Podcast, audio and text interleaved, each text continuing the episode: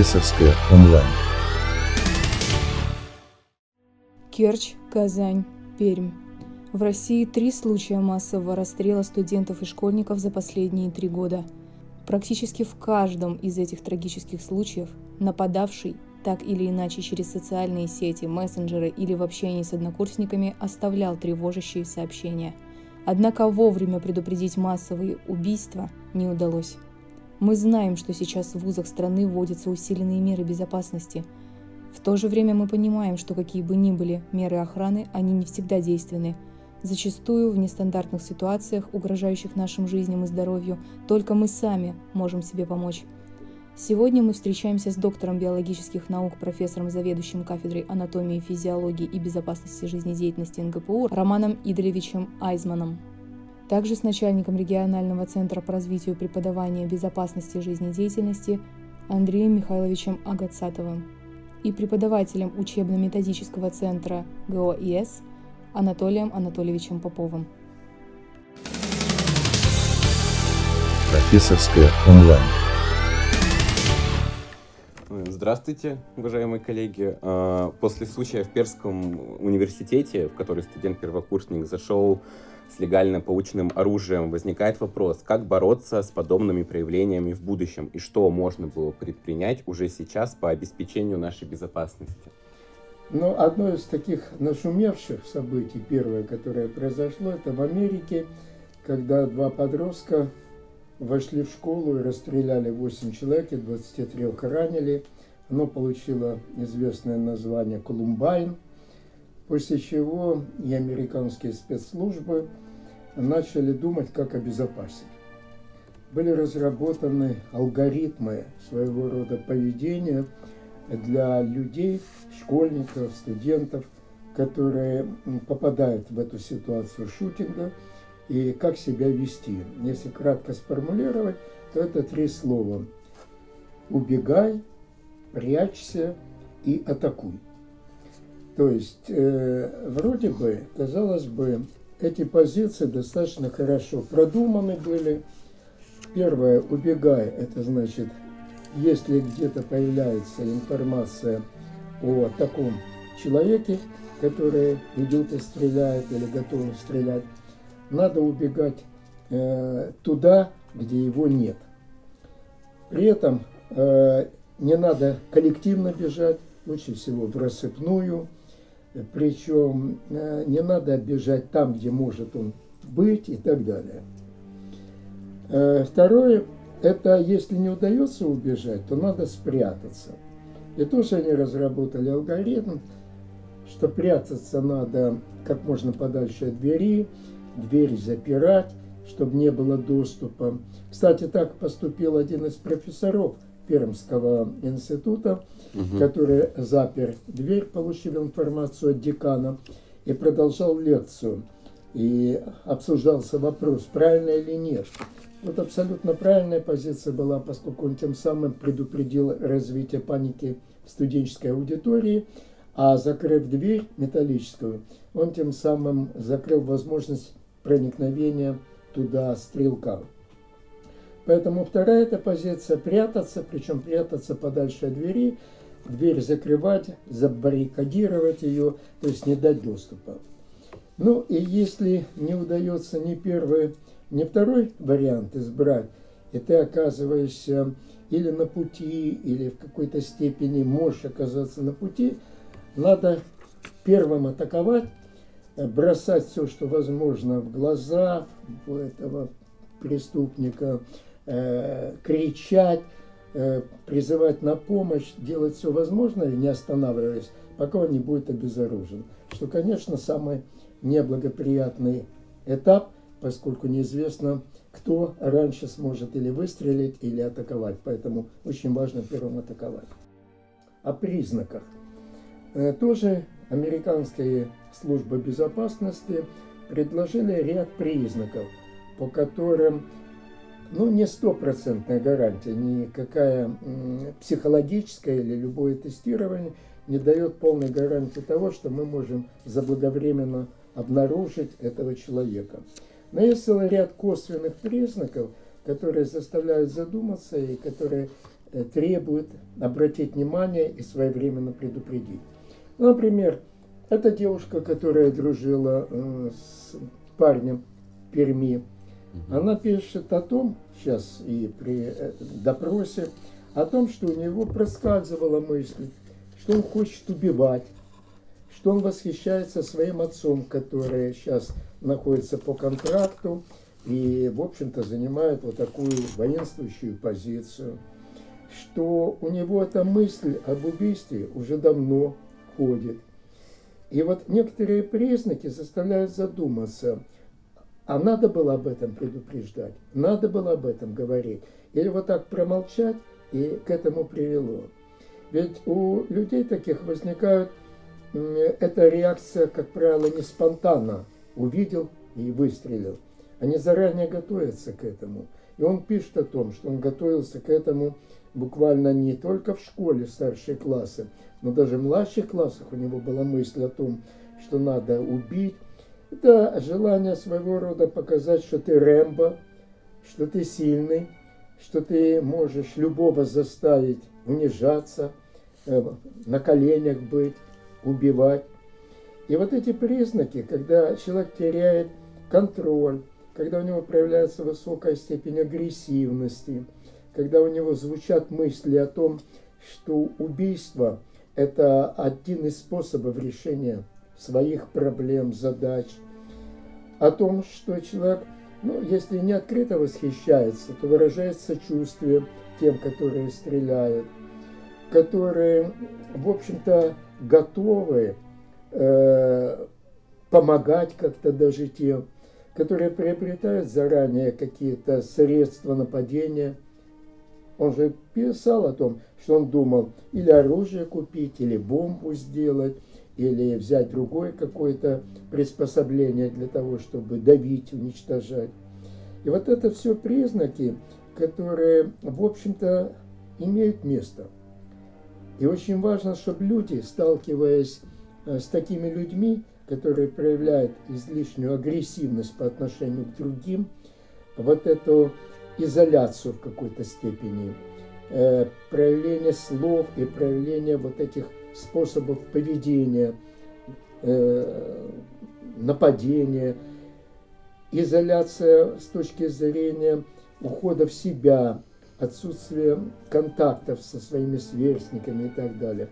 Это все те психологические факторы поведения, на которые надо обращать внимание с точки зрения потенциальных возможностей, что человек себя поведет той или иной ситуации агрессивно, вплоть до такой ситуации. Конечно, повторяю, никто не гарантирует, что интроверт, который замкнут себя и который мало общается, это потенциальный убийца. Но надо быть, э, будем так говорить, настороже, помнить об этом и искать какие-то варианты угроз, которые надо своевременно предотвращать. Второе, на мой взгляд, очень важно, это все-таки не таить, не хранить, а все-таки сообщать об этом. Это не доносительство, но сообщать э, руководителю, сообщать учителям, если это в школе, директору, может быть в органы специальные, которые могут ну, своевременно предотвратить эту ситуацию. Потому что то, что произошло, это, конечно, длилось не один год, и наверняка это можно было предупредить, если бы вот эти все его попытки, его дневники, его разговоры э, были бы своевременно э, сообщены.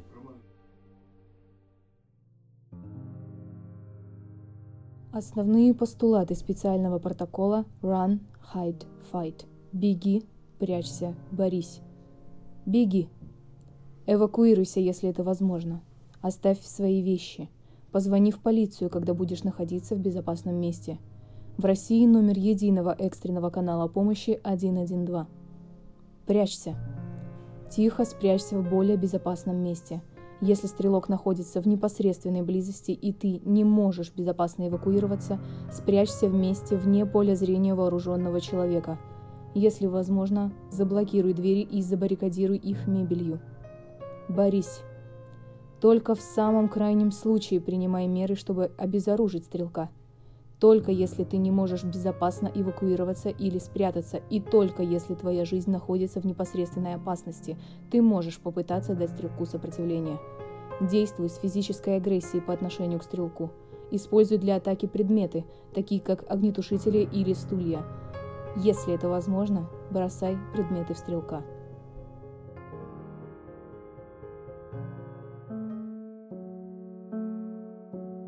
Ну вот мы говорим о том, что это не замечают. А почему не замечают? Ведь даже его мать заявила, что вот когда ему было 7, он смог обмануть своего психиатра, а, как бы и пройти вот это обследование. Вот почему у нас система так устроена, что не замечают такие отклонения у человека? Ну, мне как кажется, и я разговаривал с коллегами своими, сокурсниками, которые психиатры, а у него вообще нет, может быть, психического заболевания, психического отклонения. И он очень искусно э, маскировался.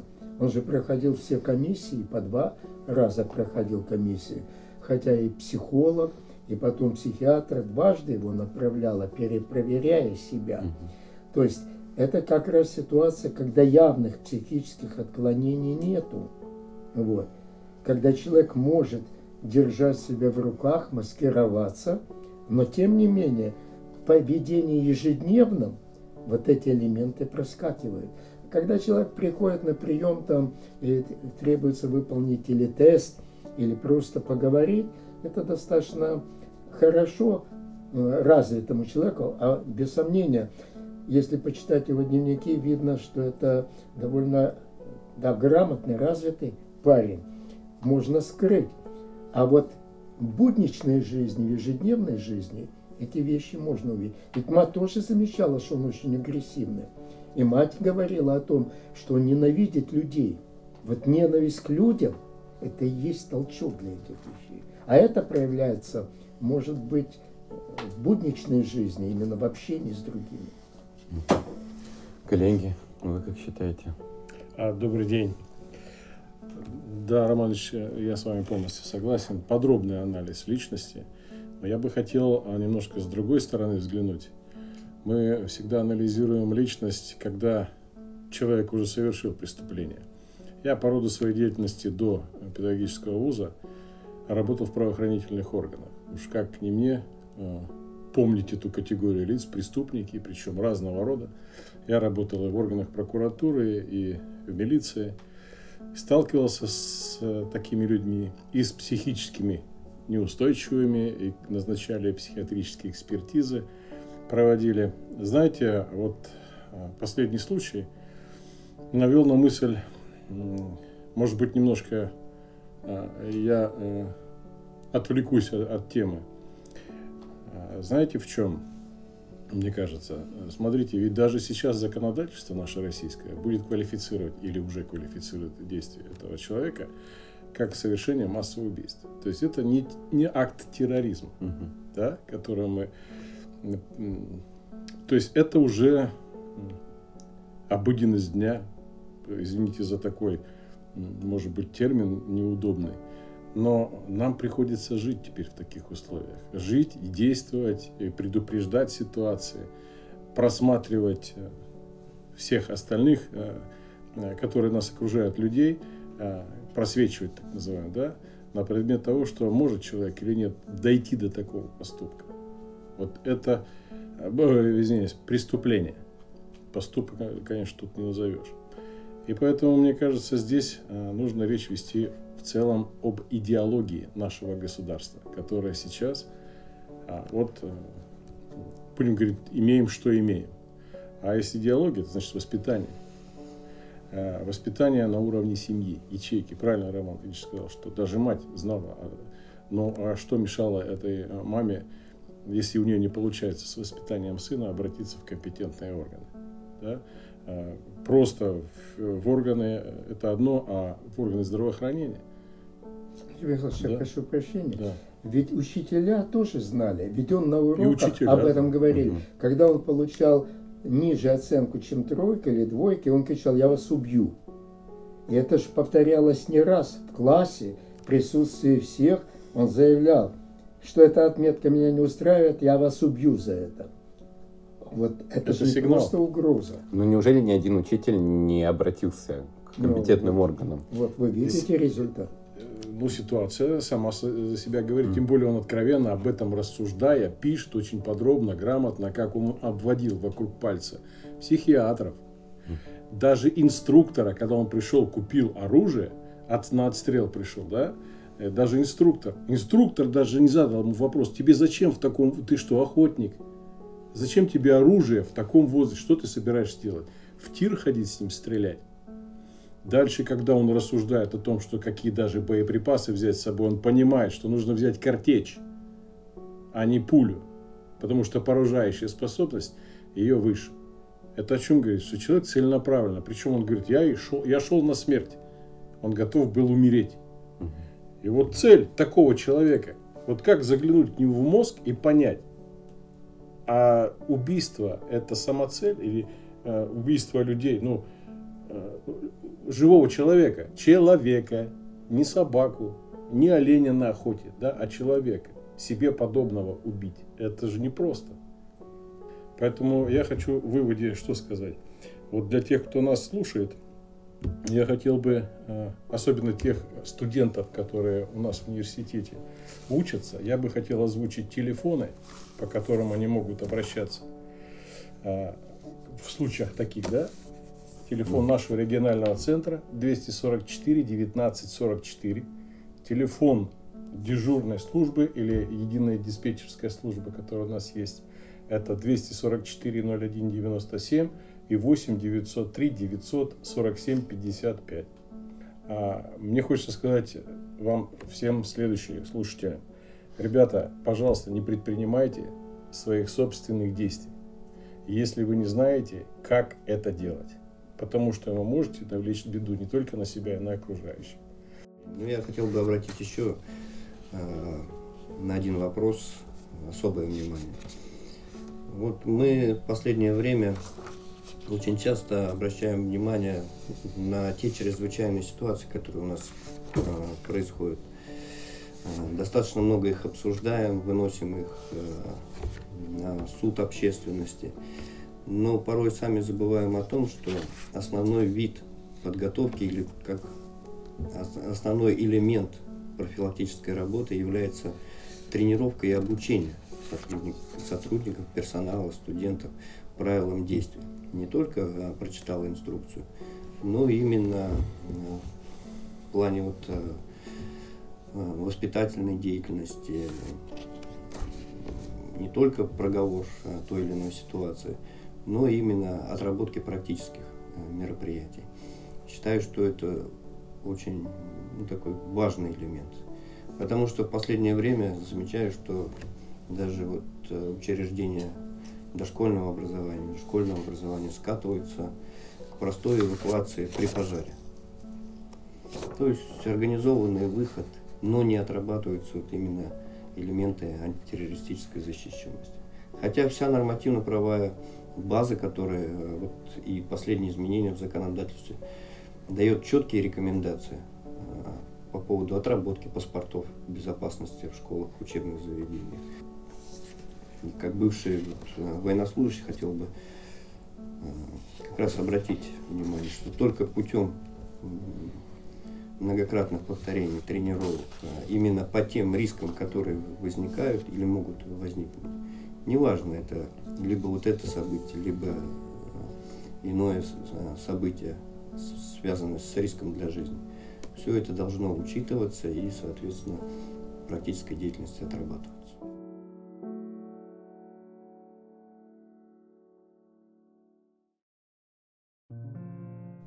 Все объекты университета, общежития и прилегающая территория НГПУ охраняются частными охранными предприятиями.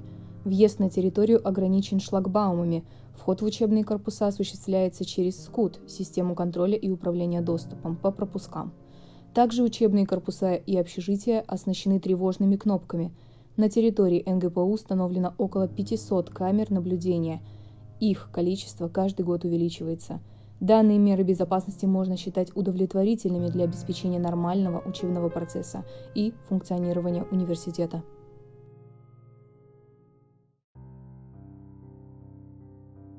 Как выявить, да, вот мы говорили. Вот когда мы разрабатывали электронный паспорт здоровья там, школьника, студента, одна из целей была его путем ежегодного мониторирования, э, ну в данном случае психического состояния, выявить, есть ли те или иные отклонения.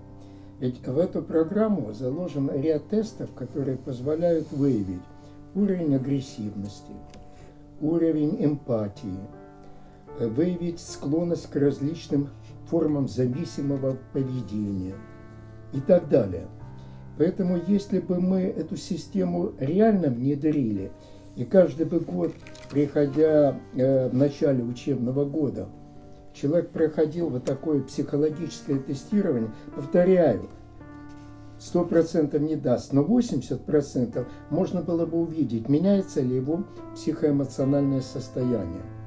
И уже тот факт, что у него психоэмоциональное состояние в процессе обучения, в процессе возраста ухудшается, что у него появляются какие-то более агрессивные черты, они бы были основой для того, чтобы своевременно предпринимать какие-то психокоррекционные мероприятия. И что интересно, этот парень же говорил, что он восхищался отцом, и у него были очень трудные отношения с матерью. И, может быть, он хотел в армию пойти служить, но учитывая, что у него плоскостопие и бронхиальная астма, он знал, что не поступит в армию. То есть у него воинственный этот дух, и он не нашел его реализации, кроме как вот через такой путь. И вполне возможно, что попав в ряды армии или куда-то еще на очень такую сложную службу, он бы себя реализовал, потому что та скрытая агрессивная энергия, то желание э, доказать, что ты сильный, она вот реализовалась таким путем. Поэтому я считаю, Э, что вот введение таких электронных паспортов оценки психоэмоционального здоровья является очень важным фактором с точки зрения своевременного выявления людей, у которых начинаются вот эти черты, качества, которые можно увидеть и могут привести к таким последствиям. А готова ли наша страна к введению таких паспортов? Наша страна, я не знаю, к чему готова. Когда мы предложили, нам сказали, что это разглашает чуть ли не индивидуальные данные. Хотя уже в Москве введен электронный паспорт, где все школьники фиксируются, чем они болеют, их возраст, их персональные данные и так далее. Поэтому в конечном итоге это зависит от желания. Конечно, можно было бы сделать это все и можно было бы коды дать, и можно было бы э, каким-то образом эти все информацию закрыть, чтобы она была доступна только определенным э, структурам или определенным лицам. Но для этого надо просто желание еще. Угу. Вот, кстати, после трагедии еще предложили усилить психологический блок при выдаче оружия. Как вы считаете, поможет ли эта инициатива, если ее все-таки сделают, как-то предотвращать такие вещи? Выдачу оружия, оружия людям, которые могут сделать что-то подобное. Я как бы не, не слышал такого, но могу прокомментировать. Дело в том, что уже не первый год а, мы пытаемся и возраст увеличить с 18 до 21 года. Но знаете, есть люди, а, которые профессионально занимаются охотой, допустим, да, и в 18 лет а, вот этот уже назовем взрослый человек, он занимается профессионально охотой, добычей зверя. То есть мы сразу бьем по рукам определенной категории лиц. Представляете, с 18 до 21 человек профессионально теряет. Это один момент маленький только. Да? Угу. А, то есть от взросления человека от 18 до 21 года, ну, я считаю, это как бы мало зависит. Все зависит от воспитания. Вот какое воспитание дали в семье, дальше человек пошел в школу, потом он дорос до того, что стал студентом, 18 а лет, по нашему законодательству, это совершеннолетний возраст, с которого наступает ответственность и уголовная, и административная полностью, да? а по отдельным видам преступлений с 14 лет. Это по нашему законодательству. И получается, что за терроризм, за убийство, за заведомо ложный донос человек с 14 лет отвечает. А за то, что он взял ружье, получил, да, он, вот если представьте, он с 14-летний пацан возьмет ружье и пойдет стрелять.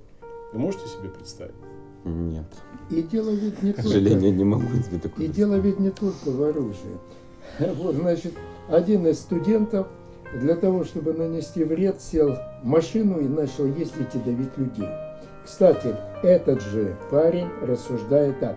Если мне ружье не дадут, я смастерю бомбу. И начал собирать компоненты для бомбы. Он даже хотел получить права, но не для того, чтобы водить машину, а для того, чтобы выехать и как можно больше раздавить людей. Значит, дело не в том, дадут ему оружие или не дадут. Это один из вариантов. А дело в его психологии, в его э, психическом состоянии, в его настрое и так далее. И поэтому, ну, веду дополнительное психологическое тестирование. Я повторяю, вот однократное обследование, оно ничего не дает. Тут нужна система наблюдений.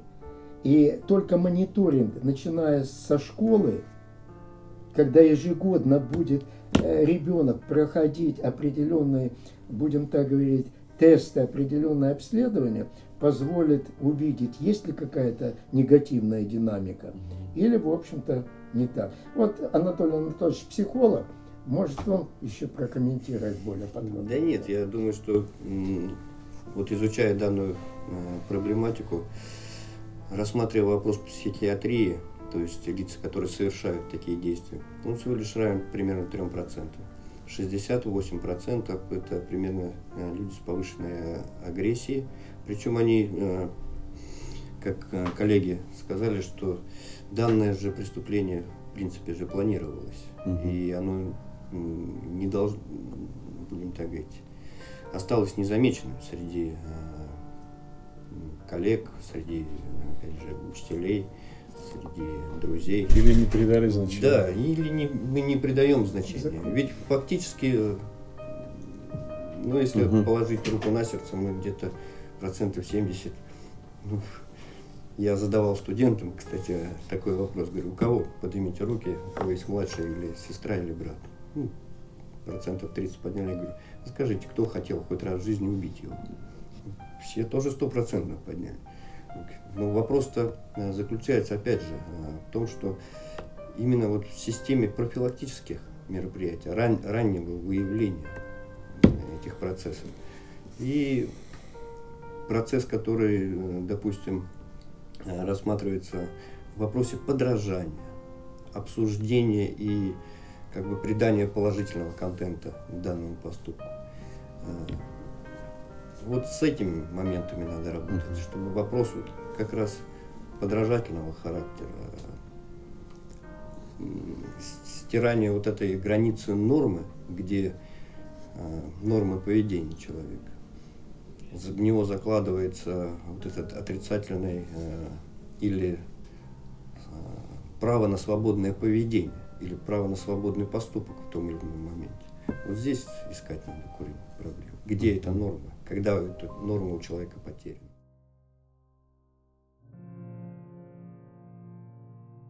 Обращаюсь к нашим слушателям. Если ваш знакомый действиями ли, словами ли, с записью в социальных сетях угрожает жизни и здоровью людей – то важно понимать, что любая угроза может стать реальностью. О таких случаях можно и нужно проинформировать правоохранительные органы или руководство вашего факультета института.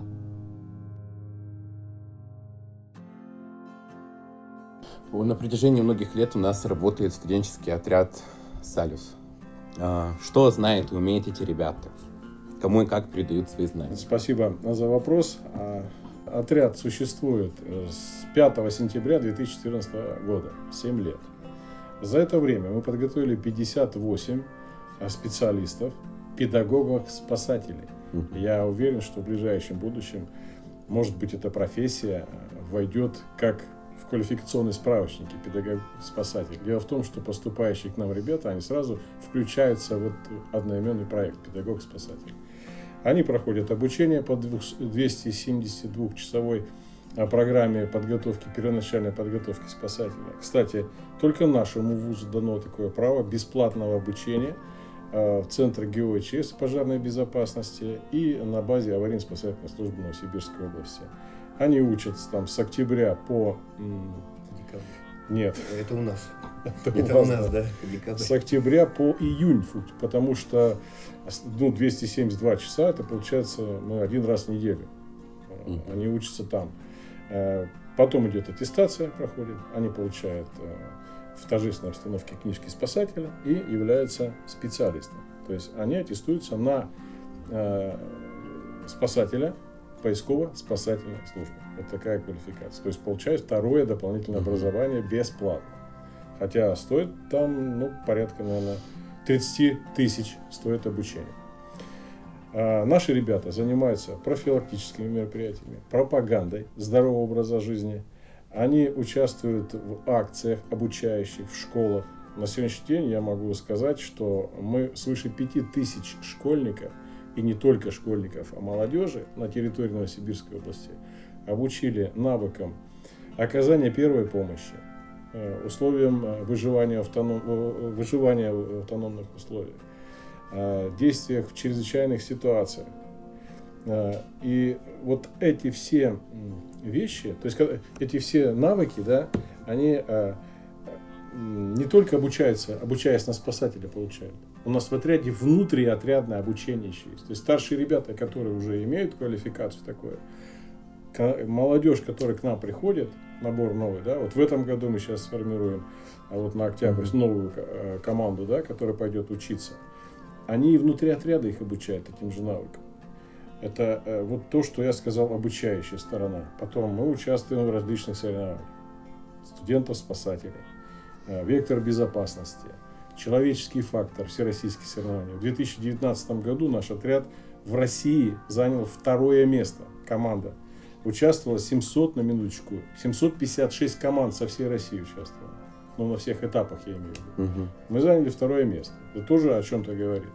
То есть наши ребята достаточно профессионально уже могут оказывать и первую помощь, и вообще, да, и у нас есть специальный отличительный знак, который они носят на футболке, на груди, на гражданской форме одежды.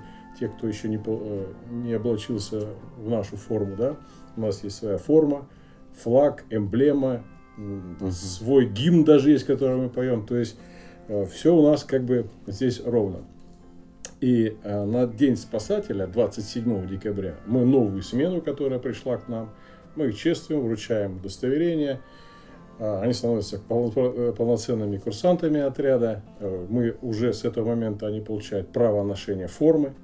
Ну и, наверное, вы видели в университете Конечно. э, эту форму, да, то есть мы э, позиционируем себя как э, люди, которые будущие спасатели, либо настоящие. Мгм. Вот Что так. важно, да, что важно, что по примеру вот студенческого отряда создаются отряды в школах, сталюс юность. Да. И уже школьники начинают осваивать эти навыки с помощью студентов. То есть студенты выполняют две функции. И как будущий педагог, руководя этими отрядами, передавая свои навыки и знания, и выполняет функции вот этого э, человека, который владеет навыками. И школьники, осваивая эти навыки, конечно, в значительной степени, во-первых, склонны потом к поступлению к нам, но что очень важно, ведь многие м, ребята нуждаются в том, чтобы энергия выливалась. Они растут, у них энергия. И вот эта энергия, какое русло она пойдет. Поэтому вот это для школьников тоже одна из очень серьезных, один из очень серьезных способов для того, чтобы снять нагрузку психологическую, для того, чтобы ну, выстраивать правильный путь своего поведения. Да, еще пользуясь случаем, а, сразу хочу обратиться и к слушателям. Мы сейчас до 30 сентября еще ведем набор. То есть к нам приходит, вот сегодня ФИА я провел, так скажем, профилактическую беседу, ко мне подошли пять сразу человек. Кстати, я вот честно очень хорошо отношусь ко всем факультетам, но почему-то с ИСН мало в этом году, странно. Но у нас командир из ФТП, то есть получается командир отряда имеется, виду, да? И вот э, такая тенденция меня, знаете, и пугает, и радует одновременно. То есть я Я вынужден теперь подстраиваться под другие факультеты, неестественных наук. Мгм. И вот это, ну, как бы, и радостно, и хорошо, но с ними приходится по-новому выстраивать. Если он находит реализацию в занятиях. Да. Поэтому, ребята, приходите, время еще есть, э, себя реализуйте. Э, Ну, а мы как бы будем к этому готовы. Все-таки давайте заканчивать. По итогу нашего разговора давайте сформируем несколько действий. Что должно включать умение быстрого реагирования в чрезвычайных ситуациях? Нужно ли этому обучать специально? И где? Обязательно. Обучать нужно, и надо начать обучение в школе, и дальше ежегодно, как Анатолий Анатольевич сказал, тренировки, обучать, э, чтобы повторялось оно, Мгм. и потом в ВУЗе надо. И каждый должен знать, как себя вести в той или иной острой ситуации. Это мы даем на занятиях через предмет безопасной жизнедеятельности. Это дается во внеучебное время, вот с помощью отряда.